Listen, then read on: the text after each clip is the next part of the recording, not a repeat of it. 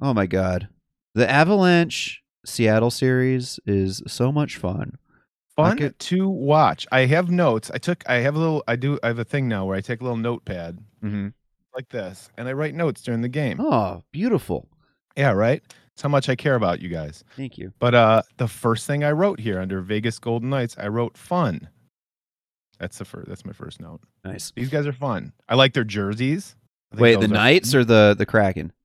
Oh, the Kraken. I'm sorry, Seattle. I mean Seattle under the Seattle game. Yes. Yeah. I like the Seattle jerseys.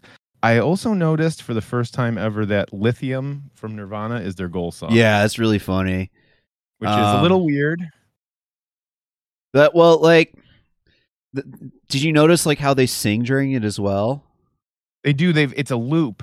Yeah, and then Where- they they they like kind of mute it and they say, "Let's go Kraken."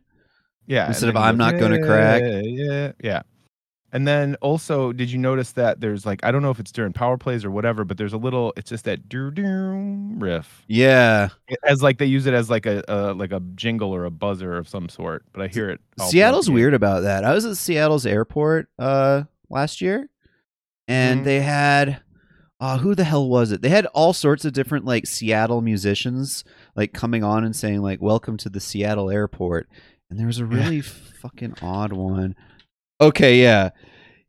An announcement said from the PA said, "Seattle Tacoma is a non-smoking airport. This is Jeremiah Green from Modest Mouse reminding you that this is a non-smoking airport." So it's not just '90s bands too. I thought Yeah, it was no, these it's just- people it's- from, like I, I I forget who the other one was. Maybe it was Jerry Cantrell.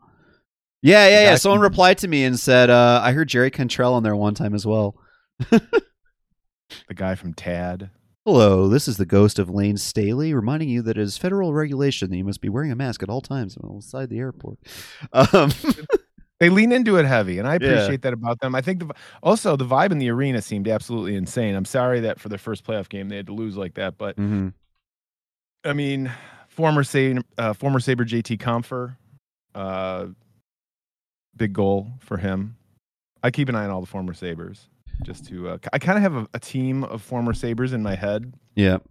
that are all around the league. That if we would still have them, they would be like really good.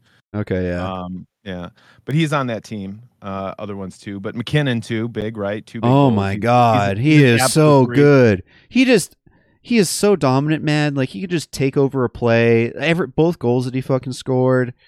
God. Yeah, they were just big time freak goals. The one he just like cut right in, uh, top shelved it, looked effortless, incredibly fast. But I mean, he was he kind of didn't show up until yesterday, right? It was kind of a like an Eichel deal. Yeah, well, in game I two, think, I think those were his first two goals. in game two, that like when they came back, they were double shifting him, and I, it might not have had like the counting stats, but it definitely swayed how the game was going because they couldn't just match up Yongord the entire time. Like he Right. played. 23 minutes in game two, and I think that's kind of what what, like switched it around. The other thing is like Kale McCarr really seemed to emerge Right, last he night. had a big goal. He's an absolute freak too. Reminds me of Darlene. Mm-hmm. Well, he's better than Darlene. Darlene reminds me of him Mhm. for now. He's better.